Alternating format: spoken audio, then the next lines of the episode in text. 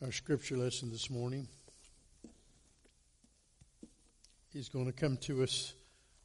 Probably can't tell.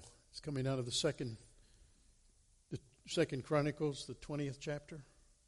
I hope you have that kind of marked in your Bible by now. May have a little greasy spot on it. Uh, that's a good place to be. We're going to start with verse 15 today and go through verse 23, just a few verses in chapter 20. We've been talking about Jehoshaphat and uh, and how God used Jehoshaphat and God ministered to Jehoshaphat in a, in a very difficult time in in his life and the, the life of the people of Judah. Hear what he says out of starting with verse 15, chapter 20 of Second Chronicles. And he said, Listen, all Judah and the inhabitants of Jerusalem the king and King Jehoshaphat. Thus says the Lord to you Do not be afraid, do not be dismayed at this great horde, for the battle is not yours but God's. Tomorrow go down against them. Behold, they will come up by the ascent of Ziz. You will find them at the end of the valley, east of the wilderness of Jeruel. You will not need to fight in this battle Stand firm, hold your position, and see the salvation of the Lord on your behalf. O Judah and Jerusalem. Do not be afraid and do not be dismayed. Tomorrow go out against them, and the Lord will be with you. Then Jehoshaphat bowed his head with his face to the ground, and all Judah and the inhabitants of Jerusalem fell down before the Lord, worshiping the Lord. And the Levites and the Kohathites and the Korahites stood up to praise the Lord and the God of Israel with a very loud voice. And they rose early in the morning, and went out into the wilderness of Tekoa. And when they went out, Jehoshaphat stood and he said, Hear me, Judah and the inhabitants of Jerusalem. Believe in the Lord your God, and you will be established. Believe his prophets, you will succeed. And when he has taken counsel with the people, he appointed those who were to sing to the Lord and praise him in holy attire as they went before the army, and saying, Give thanks to the Lord, for his steadfast love endures forever. And when they began to sing and praise, the Lord set an ambush against the men of Ammon and Moab and Mount Seir, who had come against Judah, so that they were routed. For the men of Ammon and Moab rose against the inhabitants of Mount Seir, of Mount Seir devoting them to destruction. And when they had made an end of the inhabitants of Seir, they all helped destroy one another. Let us pray a moment. Heavenly Father, we do thank you for your word. It's my prayer, Lord, that the truth of your word will penetrate our hearts. You will write it upon our hearts so that we might know your way, so that we might be able to learn, Lord, from your truth how we can live our life. How we can live in such a way, Lord, as to bring glory to you. Just like Jehoshaphat. Just like the people of Judah in, in this instance. Lord, we thank you for your goodness. Pour out your mercy upon us. In Jesus' name we pray. Amen. Like I said, we're in the second week of this series. When trouble comes, we'll end next week.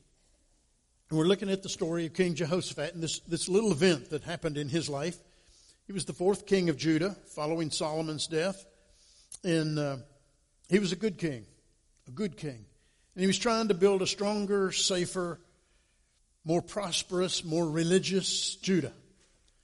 And a whole bunch of his enemies got together and they formed an alliance to try to take it all away. Joseph found himself in real trouble, real trouble. And his response was real fear. He was terrified. He had no way to combat what was coming against him. These combined armies were so much greater than his, he didn't know what to do. So, what did he do? Did he panic? No. Did he wave the white flag? No, he didn't do that either. The Bible says, and we learned this last week, he, he set his face to seek the Lord. He prayed. He fasted. He listened to God. He trusted. He worshiped. Simply put, he gave himself totally to God. He surrendered. He surrendered himself to God so that he wouldn't have to surrender himself to his enemies. And that's an important lesson to learn. And how did God answer Jehoshaphat's prayers?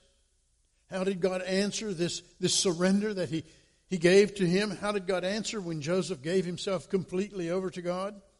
He said, Do not be afraid, right there. Do not be discouraged. This is my fight, it's not yours. In other words, God's saying, Trust me. Trust me. You can't ask for anything better, could you? Could we ask for anything better in our life? Know, if you're looking at your life today and you're overwhelmed with obstacles, you're overwhelmed with problems, overwhelmed with trouble, whatever it is you're facing, God can get you through it. God will get you through it. He will fight your battle. That's, that's what this lesson is teaching us. And He will win your victory. And in the process, He will bring you closer to Him than you've ever been before. Look at how the story ends. If you flip over and over to, to verse 30. And the kingdom of Jehoshaphat was at peace. That's the shalom of God. More than just the absence of conflict, it's the wholeness of God.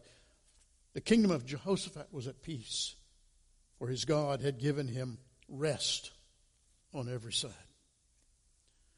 The focus of this message is that when trouble comes, and it will come,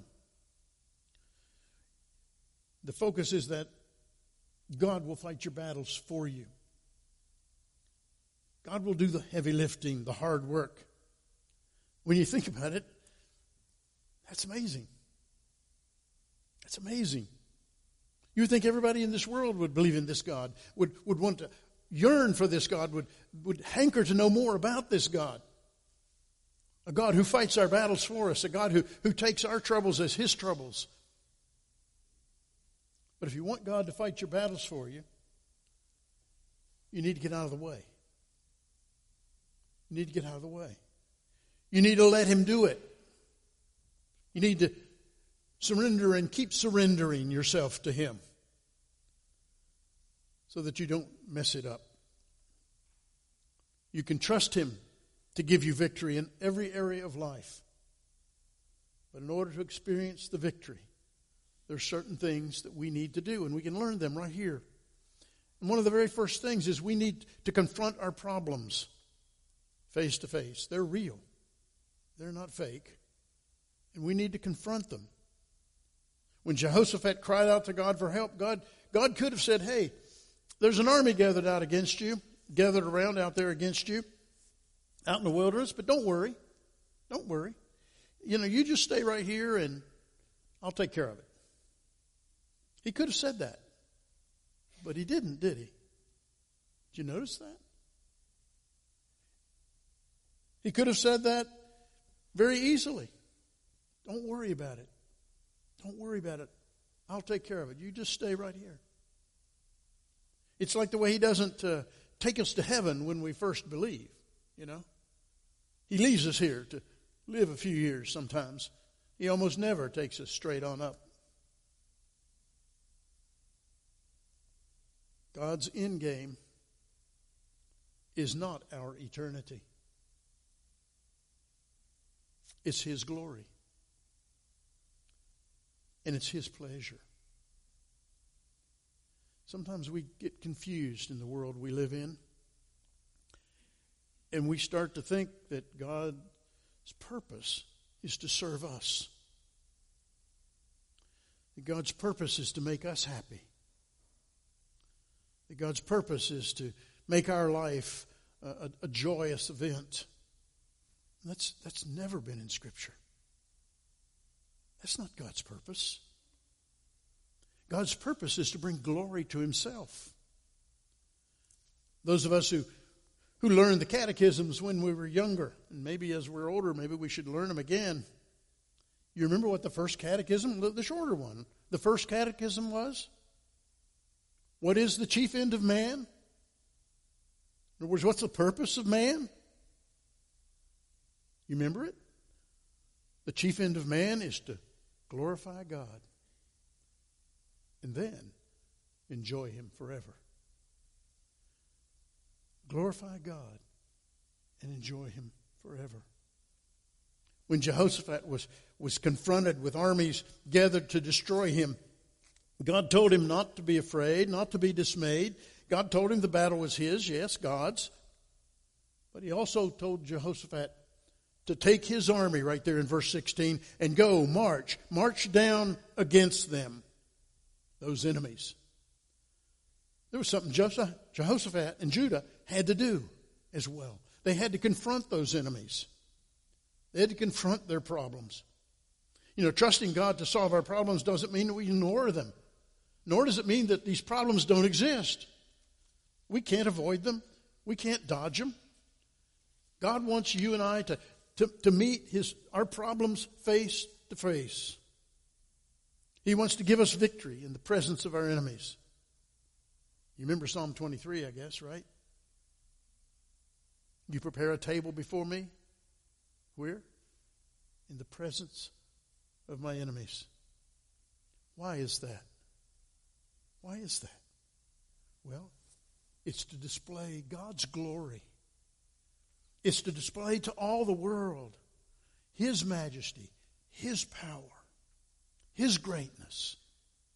I think that also it, it's because God wants you and me to see how huge our enemy really is.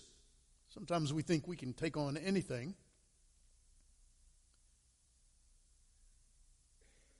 And also so that we can see how great our God really is.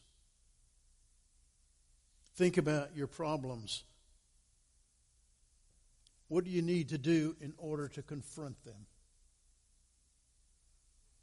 You don't need to fight them in your own strength. God's already promised He's going to fight your battles for you. But you do need to confront them. You do need to face up to them. You do need to say they're real. You may not have the wherewithal to, to solve your health problem or your marital problems or your financial problems. But you can stand up to them. And that's a truly important step, a critical step. Just as David stood up to Goliath. You can take your position, just as God told Jehoshaphat to do, so that the glory of God can be revealed in your life. That's why we're here. That's our chief end. It's been said again and again that 80% of success is simply showing up. You know, that's maybe a lot of truth there.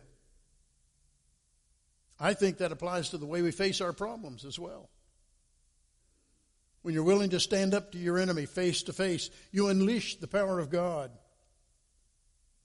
So stand in faith. But there's more than just confronting our problems.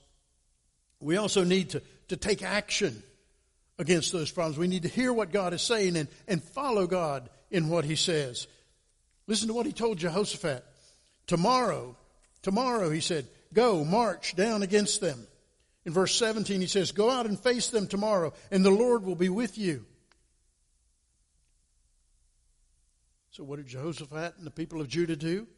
Verse 20, they rose early in the morning and they went out into the wilderness of Tekoa. Tekoa, just due south of Jerusalem, several miles.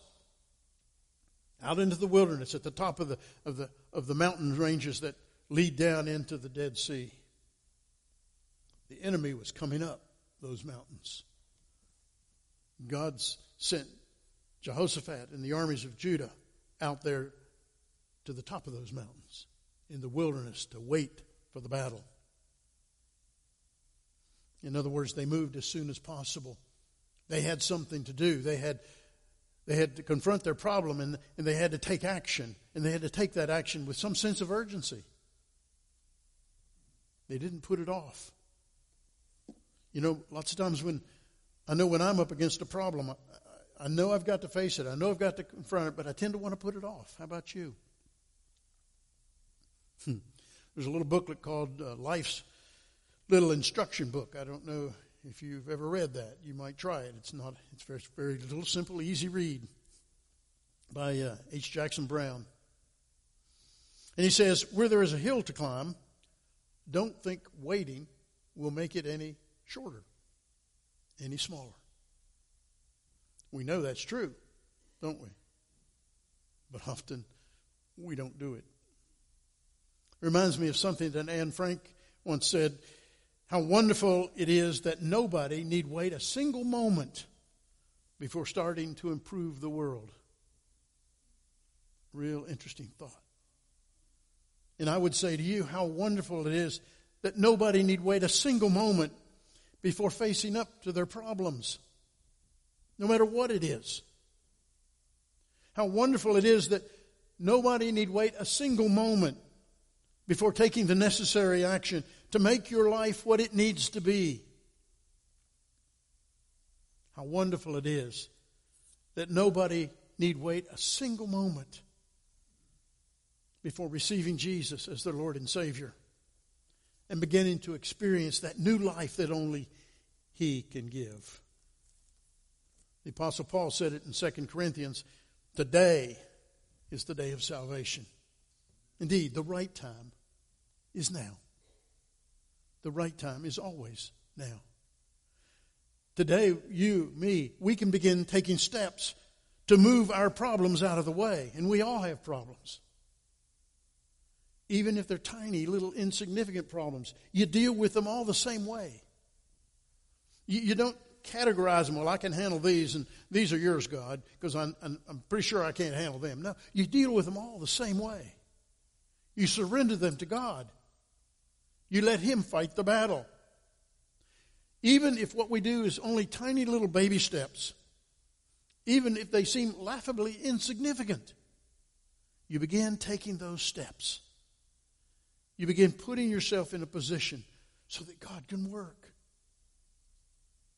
And I can promise you two things God will notice, and God will show up. There are many things when we're looking at the vast army before us that we think. You know, we think, I can't do everything, so I'll, you know, I'll do nothing. it's overwhelming. I can't solve this problem today, so I'll put it off till some other time, as if some other time is going to be a better time. We develop a what's the use attitude. We think, what good will it do if I eat salad today instead of pizza? Is one salad going to make me healthier?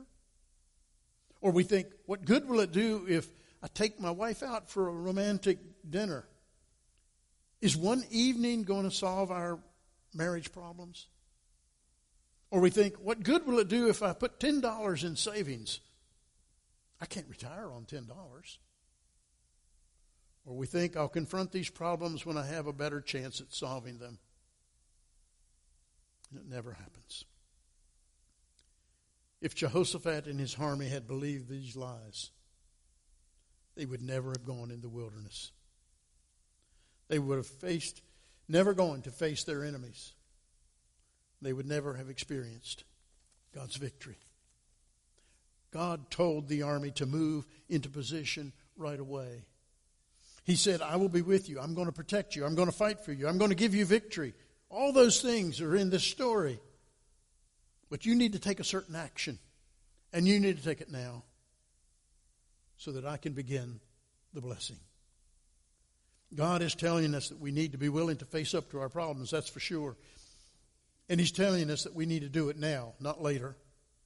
And the third thing He's saying, He says, we need to wrap around ourselves and God in worship and praise. And we talked about that last week. You know, we're going to talk about it next week. There's a point in all that. Our relationship with God is primarily, primarily worship and praise. Our relationship with, with God isn't that He's our sugar daddy and He should take care of us and He should solve our problems and He should make life easy for us because we believe in Him. That isn't our relationship with God.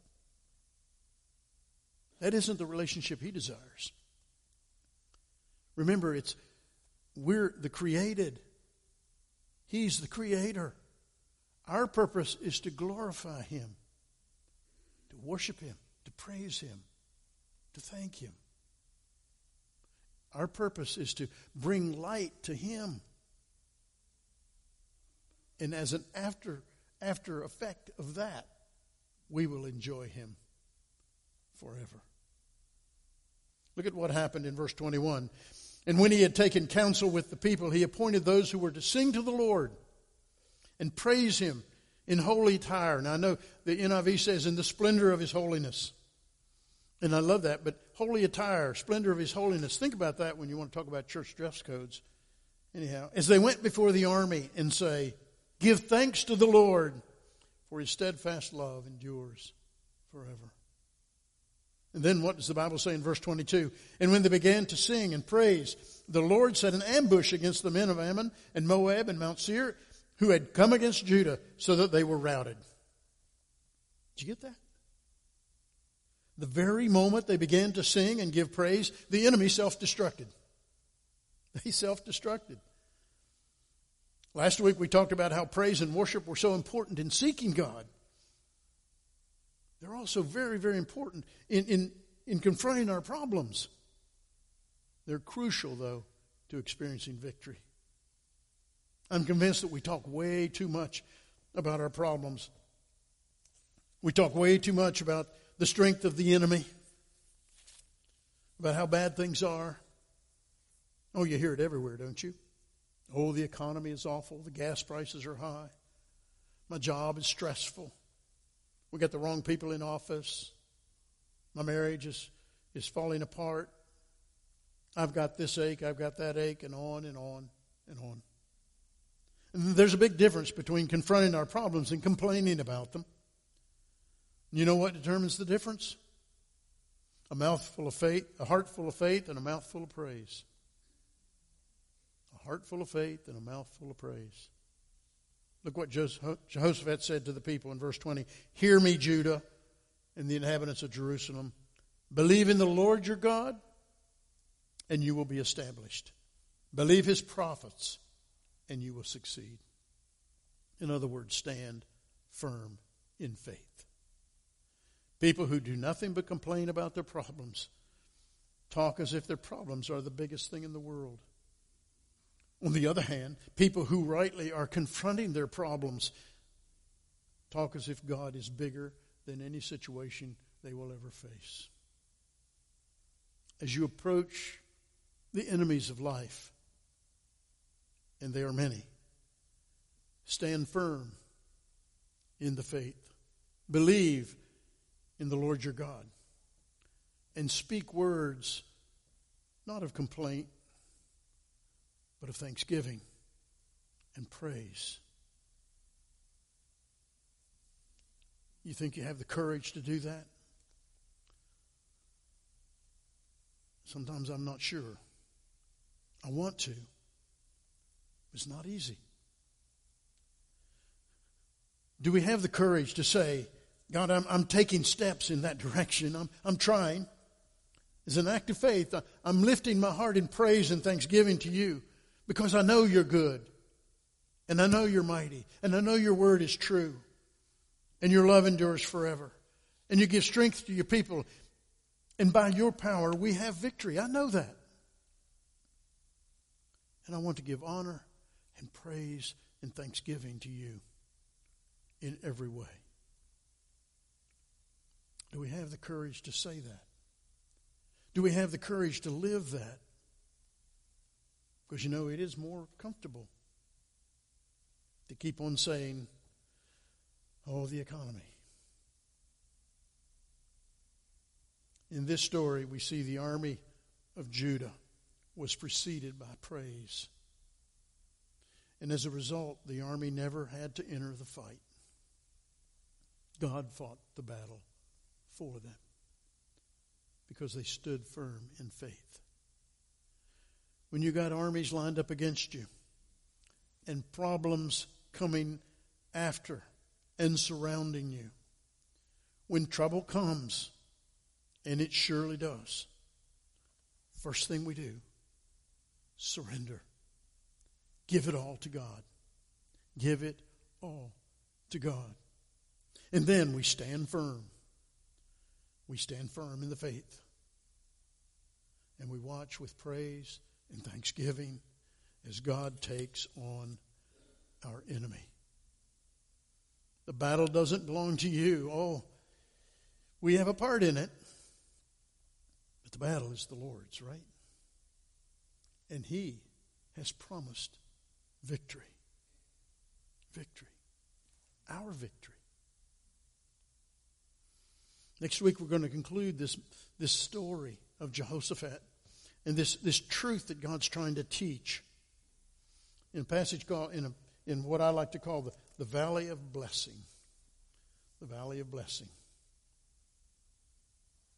Let's read on up to verse 30. Let's pray together.